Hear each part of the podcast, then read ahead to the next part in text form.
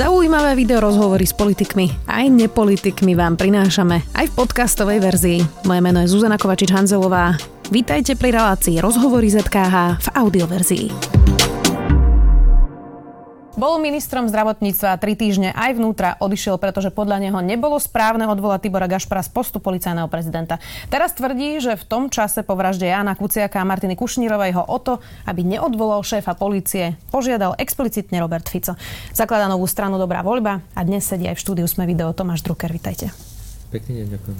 Začneme teda s tou minulosťou, pán Drucker, ktorú teda som už v tom úvode čiastočne načrtla. Mohlo by sa zdať, že ste teda nemali silu, odvahu alebo mandát odvolať Tibora Gašpara? Ako to vtedy bolo? Tak rozdelím to. Ja som išiel do toho slobodne, aj keď som nechcel, alebo teda som aj povedal, že by som radšej zostal na ministerstve zdravotníctva. Aj som hneď v úvode povedal, že e, si nemyslím, že mám dostatočnú silu, respektívne ak sa mi to nepodarí, tak e, som pripravený odísť. A tom čase bola situácia taká, že čas verejnosti požadovalo odstúpenie Tibora Gašpara. Ja som vnímal tento tlak verejnosti, oficiálna retorika aj v strane Smer bola, že politická zodpovednosť bola vyvodená. A, a snažil som sa vysvetliť, že dobre, poďme teda riešiť, ja si aj tak na to chcem urobiť vlastný názor, ale cítil som čím ďalej, tým viac, že proste tá podpora nie je. Ja, ja stále sa snažím len vysvetliť, že e, človek, ktorý nepochádza zo strany, je politickým nominantom, dnes to môžete vidieť povedzme aj v tom rezorte zdravotníctva a nemáte podporu vlády, alebo teda aj strany za to, aby vám povedzme zahlasovala za zmenu zákona, ktorú som potreboval. Hľadal som tú dohodu a keď som vyčerpal všetky možnosti, jediný ten, ja, som, ja to tak nazývam, jediný ten mandát a silu, ktorú som mal, bolo pohrozenia hrozba tým, že proste odídem, ak to nebudem môcť robiť. Rozumiem tomu správne, že ste mali podporu Petra Pellegriniho na odvolanie Tibora Gašpara, ale nemali ste podporu Roberta Fica? Ani to si nemyslím, že to takto bolo. Vy ste povedali pred pár dňami, že citujem, Fico ma explicitne požiadal, aby som Gašpara neodvolával. S akým vysvetlením vás o to požiadal? Ja som dostal otázku od kolegov z médií, či e, ma o to požiadal a som povedal na to, áno, požiadal ma, to hovoril aj verejne a presne som na to zodpovedal, že verejne to komunikoval, aj mne to tak komunikoval, že proste e, nie je správne podliehať tlaku, pretože bola politická zodpovednosť daná. Ja som na to argumentoval, že síce tomu rozumiem, ale tá situácia, ktorá je tak vážna a také útoky spôsobujú na policajný zbor, že ho istým spôsobom znedôveryhodňujú a my potrebujeme, aby ten tlak prestal. A preto som ja komunikoval s Tiborom Gašparom a proste som mu vysvetlil tú situáciu. Niekoľkokrát sme v tej súvislosti debatovali, prišli sme k záveru niekoľkokrát, že sa teda vzdá, ale vždy prišlo proste asi k nejakým ďalším rozhovorom, kedy proste to padlo. Nebol som proti tomu odvolávať Tibora Gašpara za predpokladu, že by som mal presne dôvody, kedy, keď to urobím, ale hlavne som povedal, že ja si chcem urobiť názor nielen na jeho fungovanie, ale na ostatných ľudí, aby ľudia, o ktorých by sme mohli zvažovať, že by prišli po Tiborovi Gašparovi, som sa vedel za nich aspoň ako tak zastať alebo postaviť a povedať, že dobre, prídete na ten, veď konec koncov Peter Pellegrini, ktorý prišiel po mne ako zastupujúci minister vnútra, sa dohodol s Tiborom Gašparom, že odíde mesiac a pol potom. Tak tiež sa môže patriť otázka, že prečo ho okamžite teda neodvolal. Mm-hmm. Ale hneď na druhý deň ho vlastne ohlasil ja, to bol v ten istý deň, ako som ja podal demisiu, uh, tak Peter Pellegrini sa s ním dohodol, hoci Tibor Gašpar teda ešte ráno hlásil, uh, že teda sa nehodla Čím si vysvetľujete teda, že uh, vám hovoril, že neodstúpi a potom sa s Petrom Pellegrinim dohodol? To sa musíte opýtať ich dvoch. Nemáte verziu, že čo tam mohlo sa udiať? No, vôbec nemám verziu, ja som debatoval aj s Petrom Pellegrinim a som ho na to informoval, že proste ak sa nepohnú tie veci, aj som, ak som to už verejne aj povedal a do iných médií, uh, Peter Pellegrini mi v tom čase povedal, že pokiaľ ty podáš demisiu, podám aj ja. No a toto sa práve chcem uh, spýtať, lebo toto je verzia, ktorá chodila, že pôvodne ste teda boli dohodnutí, že keď vy dáte demisiu, tak ju dá aj Peter Pellegrini, čiže on nedodržal vašu dohodu, ktorú ste mali? Netvrdil by som, že to je dohoda, bolo to oznámenie mi a bol to nesúhlas s tým, aby som odchádzal. Povedal, že to nepredstaviteľné a v takom prípade by proste podal aj on. Takto to bolo. Uh, zby... Aj ste Každý si vyriešili, rozhovor že takýto... potom nepodal tú demisiu? Keď pôvodne vám hovoril, Nemám dôvod to s ním riešiť. Každý si zodpoveda za svoje konanie. Ja s Petrom Pelegrinim som mal v zásade dobrý vzťah historicky ešte z čas pošty. vnímam, že to, čo sa udialo v zákulisí Smeru, neviem popísať a nejako debatovali. Opakujem, nebol som členom Smeru, bol som ochotný na rezort zdravotníctva. Aj s tým, že mi dnes často vytýkajú ľudia, že e, Smerák a podobne, ale mne to vôbec nevadí. Ja som pokiaľ som bol schopný, v tej vláde bola aj Lucia Žitňanská a iní, proste sme boli v tej vláde, pretože sme verili, že je potrebné realizovať zmeny a keď máme tie možnosť zmeny tak ich realizujme.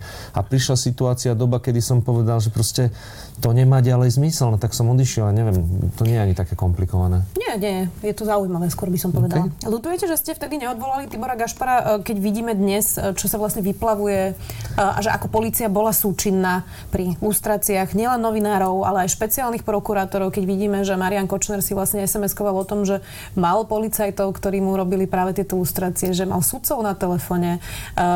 Lutujete, že ste ho vtedy neodvolali? Poďte, všetko to, čo dnes je, tie informácie neboli. Určite by to boli informácie, pre ktoré by som odvolával, ale neznamená to asi, že by som zotrval v tej pozícii. Keď dnes vidíte, že akú sieť mal teda Marian Kočner a že vlastne sme sa včera dozvedeli, že policia zobrala telefóny eh, aj štátnej tajomničke ministerstva spravodlivosti Monike Jankovskej, jej sestre, ktorá je krajská súdkynia, aj ďalším sudcom a že teda komunikoval s Dobroslavom Trnkom alebo s vyšetrovateľmi v Bystrici. Ako je možné, že keď ste vy skúmali vlastne to, či Tibor Gašpar má zostať vo funkcii, tak toto sa vám ako keby nepodarilo odhaliť? Alebo že teda ani indície ste nemali, že niečo takéto prebieha v policii? Ale som dostal aj od mnohých, alebo od vašich kolegov novinárov, boli mnohé indície. Ja som debatoval aj so šéfom vtedajšej inšpekcie, so súčasným prezidentom policajného zboru, s generálnym prokurátorom, s bývalými vyšetrovateľmi. Snažil som si pozrieť štatistiku fungovania, čo sa týka nielen tej teda po tej vyšetrovacej zložke, ale riadenia zboru. Bol som tam tri týždne. Počas tých troch týždňov som od prvého dňa komunikoval s ním na to, že si myslím, že bez ohľadu na to, či je alebo nie je nejaká zodpovednosť, pretože v tom čase bola debata o tom, či pán Krajmer sa mal zúčastniť alebo nemal aj pán Krajmer bol neodvolateľný, tak ako všetci ostatní funkcionári, pretože to bola jedných, jedna z vecí, ktorú, na ktorú som upozorňoval. Všetci teda hovorili, že treba vymeniť policajného prezidenta, ale to, že všetci ostatní funkcionári policajného zboru sú neodvolateľní, to nikto neriešil. Ja som preto si dal za cieľ počas tých troch týždňov si urobiť názor na to, dohodnúť sa s Tiborom Gašparom a zároveň si pripraviť zákon, ktorým budeme môcť meniť aj ostatných funkcionárov, vrátane krajských riaditeľov, okresných riaditeľov, nie preto, že by som si chcel ja vybrať, ale chcel som, aby prebiehali rovnako výberové konania na štvoročné, povedzme, funkčné obdobia, ktoré dnes nie sú. Tí ľudia sú tam ustanovení do funkcií bez možnosti ich odvolania, ako to bolo v minulosti možné. E, súhlasím s tým, že proste niekedy nie, nie je dobre odvolávať bez udania dôvodu, ale potom sa treba baviť o tom, ako sa tí ľudia tam dostajú, na základe čoho.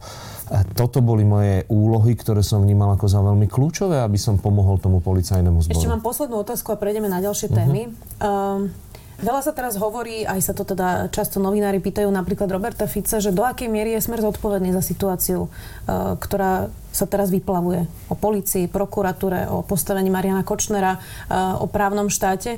Vy ako človek, ktorý sedel vo vláde, e, kde je aj smer a bol nominantom strany Smer, vy ako vnímate, do akej miery je Smer alebo Robert Fico zodpovedný za, za stav právneho štátu na Slovensku? Ja si myslím, že každý, kto mal v akomkoľvek čase tú pomyslenú štafetu, tú moc, tak má zodpovednosť, tak ako ja mám zodpovednosť za to, čo sa dialo v zdravotníctve, aj za preležaniny častokrát, aj za iné veci, tak rovnako mali sme všetci zodpovednosť a samozrejme tí, ktorí boli pri moci a rozhodovali v tých jednotlivých zložkách, čiže je to otázka spravodlivosti, e, kedy bolo potrebné meniť niektoré zákony, tak ako nám ušiel e, Juraj Okoličany, aj to problematika, ktorá sa dala riešiť v zákone, tak je to možno problematika zodpovednosti rezortu vnútra, rezortu podospodárstva, rezortu zdravotníctva. Každý má tú zodpovednosť, takže tam sa nedá vyviňovať zo zodpovednosti. Uh, veľa sa teraz uh, diskutuje, kto všetko sa poznal s Marianom Kočnerom, kto všetko si s ním písal, nepísal. Takže už taká obligátna otázka, ktorú sa pýtame každého. Aký máte vzťah s Marianom Kočnerom, kedy ste sa videli naposledy, alebo či sa poznáte, nepoznáte? Ja poprvé sa s tým nepoznám. Či som ho ja v živote osobne videl alebo nevidel, neviem povedať, ale nepoznám sa s ním. Určite som ho videl v televízii, pamätám si už čiast kauzy Gamatex a určite som s ním nejakým spôsobom nekomunikoval. Niekedy si chováte všelijakých hadov na prsiach. Toto je projekt, ktorého sa absolútne neobávam. To povedal Robert Fico v reakcii na to, že zakladáte novú stranu. Uh, skúste mi teda povedať, kto je, uh, alebo kto bude vo vašej strane, aby teda možno aj Smer vedel, či sa má alebo nemá obávať. Lebo zatiaľ nie je jasné, že kto všetko tam bude. Čiže kto sú ľudia, ktorí sa... Dobre, idete na to. Ale veď som povedal už všetkým, že chcem predstaviť v danom čase priority, program a ľudí, ktorí by to zastrešovali. Tak ako som sa snažil proste komunikovať doteraz e, vždy e, tak, že to aj dodržím. A či to bol aj ten odchod, že som povedal, že keď to nedokážem, tak, to, no, tak odídem. Tak som povedal, že v lete budem chodiť pomedzi ľudí. Teraz som povedal, že chcem v krátkom čase uh, predstaviť ľudí. Tak poprosím o, o to pochopenie, že to nemá zmysel sa takto doťahovať a naťahovať, že ja tých ľudí Čo skutočne... V septembri ktoré časť septembra, aby sme... Asi tak v polovici septembra, však chceme ukončiť zbieranie podpisov a rád by som v, zhruba v takom čase mal aj vyzbierané podpisy. Hmm. Dnes máme e, vyzbieranú povedzme polovicu možno tých podpisov, tak e, samozrejme, že chceme mať viac, ako je to, to zákonné, e, tá zákonná požiadavka na 10 tisíc podpisov ale potom by som rád predstavil tie kľúčové tváre aj iných, pretože to nie je iba o ľuďoch, ktorí proste sú všetko známi, ale sú to ľudí, ktorých treba mm-hmm. predstaviť. Koniec koncom, pardon, mm-hmm. uh, tieto otázky, ktoré dostávame niekedy, nemal by som byť pozícii redaktora, ale tiež sa pýtam, že dobrá, kto má tie známe tváre, všetci o nich rozprávajú, lebo mnohokrát tie známe tváre, ktoré by možno aj mohli v tej politike byť, sa im do politiky často nechce ísť, pretože cítia, že tá politika nie je príjemná a ich to vyrušuje z toho komfortného života. Napriek tomu dovolte pár mien, o ktorých by sme sa mohli porozprávať. Marek Maďarič už sa rozhodol, či s vami do toho ide alebo nie? To sa musíte pýtať Mareka Maďariča. Ja pokiaľ som vnímal jeho komunikáciu, tak povedal, že sa necíti na teraz vrácať do politiky. Peter Pellegrini, um, ten teda hovorí, že ide zabojovať o to, ako to bude v smere a že chce teda čo najlepší výsledok v smere. Skúste mi ale uh, povedať, či keby chcel, tak či ho zoberiete? Toto je veľmi ľúbivá otázka, ale zároveň poviem, pre mňa vôbec nie je príjemná, pretože nejakým spôsobom ako keby posúval ten zámer a ten záujem, o ktorom chcem ja debatovať a predstavovať len na pozíciu toho, či Peter Pellegrini odíde zo Smeru alebo neodíde zo Smeru. Vôbec to nie je téma dnešného dňa. Máte pocit, že vás používa ako e, lepšiu vyjednávaciu pozíciu v Smere? No, tak to si ja nemyslím a, je mi to aj tak trošku úplne jedno. Čo Václav Mika? Uh, ten teda, keď ja som s ním náhodou naposledy hovorila, hovoril, že sa rozhodol, že nejde s vami uh, do strany. Uh, takže on je jeden z tých, ktorého sa, mu, sa vám nepodarilo presvedčiť, ja som, že nechce ísť do politiky? Takto Vášo kandidoval, ja som sa s ním rozprával ešte predtým, ako kandidoval na primátora, aký má vlastne on predstavu o budúcnosti vôbec, že prečo ide kandidovať. Vtedy som videl v ňom veľký entuziasmus ako kandidáta na primátora a po po tých voľbách som videl na ňom, že bol značne unavený. Aj mi to tak povedal, že proste e, nebol z toho nadšený ani z mnohých vecí, ktoré sa mu zdalo, že v tých e, médiách mu odzneli nie úplne korektne. E, spomínal aj tú neslávnu fotografiu, kde sa nechťac ocitol a, a povedal mi, že... S Marianom Kočnerom. Áno, áno. A povedal mi, že v kontexte tohto uh, si myslí, že radšej chce zostať v súkromnom sektore. Dnes aktuality napísali, že sa k vám chystá Marian Kolár, teda šéf lekárskych odborov. Viete to potvrdiť? Už sa... Ja som na to odpovedal a vy ste si možno aj prečítali v aktualitách odpoveď, že sa stretá s mnohými ľuďmi. Marian Kolár je človek, s ktorým som intenzívne spolupracoval. Určite, že je to osobnosť, ktorá um, má svoje meno, niektorí ho majú radi, niektorí ho nemajú radi, ale je to človek, ktorý sa snažil v zdravotníctve niečo robiť a bol to môj jeden z kľúčových partnerov, takže som aj počas tohto predchádzajúceho obdobia s ním veľa debatoval o zdravotníctve, pretože ak chceme robiť nejaké zmeny, tak musíme mať na to zhodu viacerí aktéry. On už mal v minulosti politické ambície, napríklad v roku 98 kandidoval za stranu Naše Slovensko, ktorú viedol vtedy Ladislav Hampel, bývalý riaditeľ zdravotnej poistenie Perspektíva, ktorá potom v roku 99 eh, skrachovala a jej dlhy musel zaplatiť štát a teda všetko naznačuje tomu, že to bolo eh, tunelovanie tejto firmy. Potom kandidoval aj za stranu HZD Ivana Gašparoviča, ktorá potom podporovala Smer. Počas prvej vlády Roberta Fica sa potom na 3 roky odmlčal ako odborár a bol teda celkom pokoj so štrajkmi lekára, kým zatiaľ jeho manželka dostala od ministerstva práce a Viery Tomanovej nenávratný príspevok asi 200 tisíc eur. A za túto firmu teda podľa všetkého vystupoval aj on. Je toto človek, ktorý má priniesť podľa vás zmenu? Ja si myslím, že nepoznám všetky tieto, vy, vy máte vždycky veľa informácií a nepoznám úplne celé to pozadie. E, viem ho súdiť podľa toho, ako sa správal, za čo bojoval, akým spôsobom konal. Mám pocit, že je to človek, ktorý venoval zdravotníctvu veľmi veľa a opakujem, že je to jeden z mnohých ľudí, s ktorými debatujem aj na tému zdravotníctva. Keby ste mali charakterizovať vašu stranu, či bude napravo, v strede alebo naľavo. Skúste bez takých marketingových floskúl, že to bude pre ľudí, to všetci hovoria naozaj eh, naprieč s politickým spektrom. Eh, kde v tom spektre asi bude vaša strana? Dobre, a, a vidíte, to je presne, ste to pekne povedali, že floskuly, že pre ľudí, za ľudí, mne to tiež prekáža presne o tom to je, že prečo tá ambícia je, že mám pocit, že tu sa vytratila úplne debata o obsahu, o tom, čo je potrebné robiť. Tak e, ja vám chcem odpovedať úplne presne, ale použijem len jeden príklad. Ak povieme si, že máme obrovský a vážny problém s pôrodnosťou, s demografiou, že nám bude chýbať za 25 rokov 700 tisíc ľudí, že ľudia nechcú mať viac ako jedno, dve deti, lebo si cítia, že si to nemôžu dovoliť, koľko plienky a bla bla bla bla, chcú aj tam ísť a tak ďalej a nič preto nerobíme, tak možno keď poviem, že budeme podporovať a urobíme všetko preto, aby sme si ako prioritu dali proste politiku, Eh, populačnú od mladých ľudí cez strednú generáciu a podobne. Ja len, pardon, pardon. Rozumiem, ale Takže mi niekto môže prístup. povie... Môžete mať pravicový Aha. prístup a môžete mať napríklad sociálno-demokratický prístup, môžete to nechať na trh, môžete to... demokratický prístup, to nie je pravicový prístup, sociálno-demokratický prístup si tu smer možno chcel sprivatizovať. CDU má najsilnejší sociálno-demokratický môžete program. Môžete to chcieť nechať viacej na trh, môžete chcieť viacej regulovať, čiže v tomto prípade kde približne stojíte? Povedal som, že, a teda by som chcel len dopovedať, že áno, keby som povedal to konkrétne riešenie, pre niekoho mi povie, že to je lavicové riešenie a niekto mi povie, že pravicové riešenie. Takže ak by som si mal vybrať, tak asi to, čo by si každý sa chce tomu vyhýbať, povie, že stred, ale sú to silné sociálne témy dnešného dňa, ktoré sú tu. Je tu potreba riešenia hospodárskej politiky, ktorú možno nikto neakcentuje, lebo to je niekde tak abstraktné vzadu, nikto je nerozumie, každý chce riešiť dennodenný život. Tak sú to témy a problémy, ktoré treba riešiť pre niekoho lavicové, pre niekoho pravicové. Tak, ak to chcete pomenovať, môžeme si to ponechať v strede, ale určite sú to témy sociálneho bežného života ľudí, ktoré sú potrebné, ale sú to aj témy, povedzme, hospodárskej hospodárskej politiky, spravodlivosti a tak ďalej. V posledných mesiacoch sme tu viackrát mali uh, ľudí, ktorí zakladajú politické strany a idú teraz uh, do volieb a tá otázka bola pre nich všetkých rovnaká.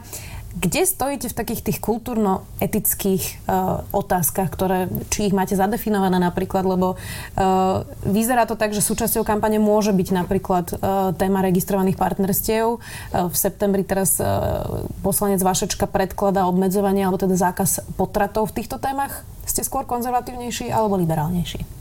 Určite sa cítim viac konzervatívny ako liberálny, ale nebraním sa tomu a poviem, že je podľa mňa normálne viesť debatu o občianských niektorých právach typu, že či zjednodušiť a zlepšiť otázku dedického zákona, pretože považujem ho už trošku aj zastaralý pre kohokoľvek, čo sa týka povedzme závetov a vydedení a podobne. Takisto, ak niekto potrebuje pomôcť, aby mohol sa dozvedieť o zdravotnom stave blízkej osoby, ale nepovažujem úplne, teda ja to tak nazvem normálne, viesť debaty každý deň na túto tému, keďže považujem oveľa dôležitejšiu tému, čo urobíme preto, aby proste sme mali 2,7 e, na človeka pôrod, alebo teda detí, to znamená zvyšovanie pôrodnosti, e, ale nebránim sa témam, ktoré proste pomôžu zlepšiť život, ale nevnímam to ako kľúčovú tému. Pomôžu zlepšiť život znamená, že registrované partnerstva nie?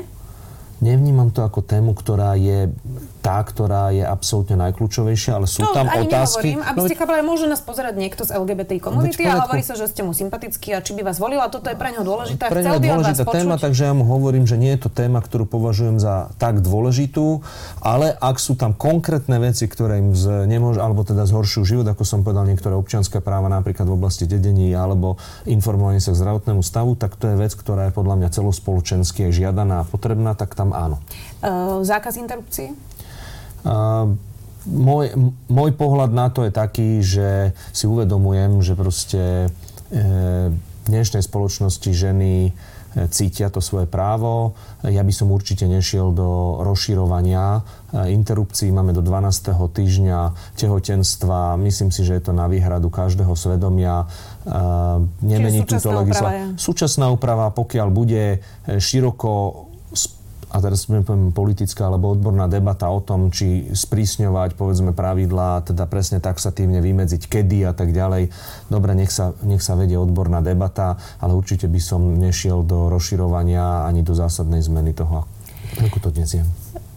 Predstavme si, že by ste sa teda dostali z vašou stranou do parlamentu a rokovali by ste o budúcej koalícii. Čo by boli tri rezorty, ktoré by ste chceli, ak by ste si ktorýkoľvek z nich mohli vybrať, ktoré by pre vás boli kľúčové? Čo sú tie nosné ministerstva, ktoré by ste si predstavovali, že keby ste mali možnosť si vybrať, tak si vyberiete? Pozrite, najsilnejšiu tému, ktorú považujem napriek tomu, že mojou povinnosťou, ja to cítim aj zodpovednosť, aj povinnosť za zdravotníctvo, aby som pokračoval v tom, kde som odišiel, alebo nielen či ja, alebo proste prostredníctvom týmu a zlepšil zdravotníctva. Napriek tomu si myslím, že najnosnejšia téma je proste tá otázka rodinnej politiky a vytvoriť komplexný systém preto, aby proste naši mladí ľudia boli podporovaní v tom, eh, a boli za to aj odmeňovaní, povedzme, nižšími daňami od počtu detí a tak ďalej Sociálna, sociálna starostlivosť, rodina, zdravotníctvo, to sú asi dve. Áno, je mne osobne veľmi ako keby sympatické aj hospodárstvo, to znamená definovanie hospodárskej politiky, ktorú potrebujeme, či je to turizmus, či je to agrosektor a tak ďalej. Ale uvedomujem si, že tie problémy a ľudia, pokiaľ nebudú cítiť, že trošku tá, ako keby ten štát a ľudia, ktorí riadia štát, robia pre ich dennodenný život, tak ani oni sa nebudú správať potom eh, korektne a spravodlivo alebo zodpovedne. Napríklad, napríklad v platení daní, v, v tom, akým spôsobom sa správajú vo vzťahu, povedzme, v štátnej správe. Odrobia si to svoje a idú domov. Veľa sa teraz vyhraňujú aj opozičné strany, s kým budú a nebudú po voľbách spolupracovať. Už dopredu teda vylúčujú uh, aj Andrej Kiska, aj PS spolu, aj SAS, uh, aj Olano hovoria jasné nie, teda Kotlebovcom uh, hovoria jasné nie Smeru, aj SNS a teda postupne sa opatrne vyhraňujú aj voči Borisovi Kolárovi. Vylúčujete niekoho zo svojej spolupráce už teraz dopredu? Určite vylúčujem hodnotovo. Proste ak niekto hlása xenofóbiu, rasizmus, neznašanlivosť, šírenie strachu, tak tam asi sa neviete baviť vôbec o programe, keď nemáte vôbec ten hodnotový prienik. A nie je podľa mňa úplne šťastné takéto tvrdé vyhraňovanie. Voliči to chcú počuť samozrejme, ale história e, nám ukazuje, že všetky tie vyhraňovanie nakoniec dopadli úplne inak a to spôsobuje následné sklamanie. Áno, viem vylúčovať konkrétnych ľudí, ale nie úplne všetky strany a všetok sa dá vylúčiť. Proste dá sa, viete, aj Mikuláš Zurinda precestoval celé Slovensko eh, v 97. 8. proti mečiarizmu a potom zrazu v 2006. diskutoval so stranou Vladimíra Mečiara, za akých podmienok by si vedeli predstaviť spoluprácu eh, pretože bola tá situácia taká, aká bola a bolo treba proste vytvoriť takú alebo inakú vládu. A, a ja iba chcem na to upozorniť. Áno, toto je veľmi, veľmi ťažká otázka, ktorú mi dáte. Ja viem povedať, pozrite sa, bol som v strane Smer nominantom e, vo vláde Roberta Fica a tvrdím, že počas môjho pôsobenia som mal dôveru e, pravdepodobne Roberta Fica a fungovanie strany Smer, lebo som si mohol dovoliť predkladať aj zákony, ktoré za normálnych okolností Smer v minulosti nepredkladal. A preto som tam bol, pretože som sa snažil realizovať tú zmenu. Bol som vo vláde Smeru, alebo teda za nominanta Smeru na pozícii ministra vnútra a odišiel som, pretože som si nevedel ďalej predstaviť to pôsobenie z dôvodov, ktoré tam boli, informácia tlaku, ktorý na mňa bol vyvíjaný, alebo nemohol som realizovať to, čomu som veril. Myslím si, že to je dostatočný príklad toho, že sa viem vyhraniť spolupráci s konkrétnymi osobami a v konkrétnom priestore. Rozumiem. Napríklad Štefan Harabin? A ako osoba, alebo keď bude jeho strana mať 35 Oboje? No to nie je úplne rovnaké, pretože niekto môže prísť a povedať, ak Drucker bude mať, ja neviem, teraz hypoteticky 15% a, šiesti by sa postavili, alebo traja by sa postavili a bol by tu, e, povedzme, extrémistický partner jeden alebo onaký a mohla by vzniknúť dobrá vláda, ale nežiadalo by sa, aby Drucker bol v tej vláde vo výkonnej moci, tak ja som pripravený samozrejme ustupovať a to isté si myslím, že je presne táto legitímna cesta, že s akými osobami áno, s akými nie, z, z, ako budú mandát mandáty Dobre, rozdané. To znamená to, konkrétne so Štefanom Harabinom ako osobou nie. Skúsim to otočiť inak, lebo ja rozumiem, že to, čo sa snažíte povedať, je niečo podobné, pred akým rozhodnutím stal Most Hit. Uh, asi to naznačujete, že môžu byť okolnosti, kedy je lepšia vláda aj s niekým, kto sa vám na prvú nepáči, ale asi by to nebola vaša prvá voľba. Rozumiem tomu správne, strana Štefana Harabina. No nebola by to, podľa mňa by to nebola žiadna asi voľba, ale ja neviem, ako dopadnú voľby. Hej? Proste ja, ja dnes mne nepríde úplne fér a ja to kritizujem a teraz odo mňa chcete, aby som robil to isté, čo kritizujem. Vymedzovať sa a kádrovať proste. Viete, toto robíme a ľudia to pozerajú. Hej, a vnímajú. Celá politika sa zúžila na to, či stať 30-metrový stožiar tu má alebo nemá. Tri týždne o tom rozprávame, či hokejky majú byť v slovenskom znaku, alebo sa hymna spieva. Nevieme tu zvoliť 6 mesiacov alebo 9 mesiacov ústa, sudcov ústavného súdu. No tak ako to vnímajú ľudia? No to vnímajú, že sme úplne blázni. E, všetci. Preto Teraz to kritizujem. Že, že kritizujete SNS. Nie, kritizujem debatu, ktorá o tom je. Uh-huh. Hej, debatu, Lebo ktorá toto sú tom... témy, ktoré tie hokejky ale, napríklad oni otvárali. To áno, v poriadku. To je konkrétne vec, ktorá si myslím, že je nezmyselná. Mne napríklad stožiar vôbec nevadí, pokiaľ nestojí 200 alebo 100 tisíc verejných zdrojov. Hej. Nepríde mi to téma ako najpodstatnejšia na Slovensku, koľko času je venujeme a nevenujeme tú tému, povedzme, problémom, ktoré tu sú. A nie, že problémom, ale riešeniam, lebo to tiež považujem tak trošku ako keby za bezvizionárske sa proste zistiť, aké problémy na Slovensku sú a potom ich len zopakovať odzadu dopredu. Však ľudia vedia, aké majú problémy. Ukážte tým ľuďom, že to myslíte s nimi vážne a dobre a že chcete povedať, ako im konkrétne chcete zlepšovať život. Toto sa mi zdá, že chýba v politike. No zatiaľ program nemáte ani vy, počkáme si na neho. Záverečná otázka. Kto bude financovať vašu stranu? To je veľmi dôležité pri politických stranách. E, kampaň je naozaj drahá záležitosť, stojí 100 tisíce eur. Čiže skúste mi viac odhaliť, e, odkiaľ máte peniaze, kto to bude financovať a koľko plánuje plánujete minúť na kampaň? Absolútne súhlasím, je to veľmi dôležitá otázka. Tak ako sú nastavené kritéria a vždy ten tlak samozrejme na financovanie strany, strany, ktoré sú etablované, to majú jednoduchšie už ako tie, ktoré prichádzajú. Chceme to robiť vlastnými pôžičkami členov, teda ľudí, ktorí tam chcú ísť vlastnou kožou na trh keď budeme úspešní, tak sa nám to z príspevku vráti. Ak nebudeme úspešní, tak je to naša škoda alebo chyba, že sme neboli úspešní. Myslím si, že to je fér, úplne v poriadku, vytvoriť takýto štít. Niekto si môže dovoliť dať tisíc, niekto 5 tisíc, niekto 10 tisíc eh, eur ako pôžičku, takže chceme vyskladať takýmto spôsobom zdroje. Nebránime sa samozrejme ani iným peniazom, ale ten Aký majoritný... Peniaz? No príspevkom iných ľudí. To znamená, ak bude niekto chcieť dať peniaze, ja sa tomu nebránim, ale samozrejme vždy je tá otázka, že aj každý, kto do toho dáva, tak by mal mať nejaký nástroj na to, že bol by som radšej, tak chcete, tak požičajte aj iní ľudia, bežní ľudia, ale máte problém, že koľko obmedzíte to na 50 eur, aby vám niekto nemohol povedať, že proste vám niekto financuje, chce protihodnotu. A radšej, budem radšej by som bol postavený na požičkách, a proste bol pripravený to tým ľuďom vrátiť, ak nebudeme schopní zrealizovať ten program, ktorý je. Lebo dnes je podľa mňa najväčší tento problém, či vám ľudia budú dôverovať, nie ako Druckerovi iba, alebo Kiskovi, alebo Harabínovi, ale celkové celému, celému politickému spektru, pretože toho sklamania je tu strašne veľa, takže nejaký iný spôsob lepší ako vlastné požičky nevidím. Úplne záverečná otázka, na aký výsledok si trúfate? A teraz ja viem, že toto je niečo, na čo politici neradi e, rozprávajú, ale predpokladám, že ste si to dali aj otestovať. Z čoho by ste boli vyslovene sklamaní, okrem toho, že sa nedostanete do parlamentu teda? Tak by som to... V tomto prípade, ak, ak dávame nejaké väčšie sklamanie, ako nedostať sa do parlamentu, tak nie. E, nechcem to komplikovať a dlho. Však ste si sami odpovedali, že politici vám na to neradi odpovedajú, to je prirodzené, ani vy by ste na to Ale asi nevedeli odpovedať. Veď každý má ambície, není to egovýlet, ale zároveň poviem to tak, že máme niekoľko možností, ako nesúhlasiť s tým, čo sa deje, čo sa ponúka a podobne. Môžeme o tom rozprávať v krčme, môžeme chodiť demonstrovať, môžeme sa zbaliť, odcestovať do zahraničia, pracovať a bývať a môžeme jeden zo spôsobov je legitímne sa snažiť uchádzať o politickom zápase o moc. Takže ja som sa rozhodol pre tento, tento cieľ robiť všetko preto, aby som mohol presadzovať program, ktorému Rozumiem. verím. Trúfate a keď to bude... na dve, dvojciferné číslo?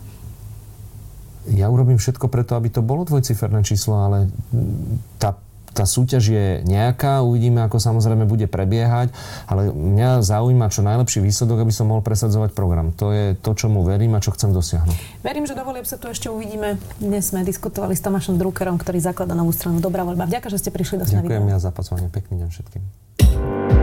Počúvali ste podcastovú verziu relácie Rozhovory ZKH. Už tradične nás nájdete na streamovacích službách, vo vašich domácich asistentoch, na Sme.sk, v sekcii Sme video a samozrejme aj na našom YouTube kanáli Denníka Sme. Ďakujeme.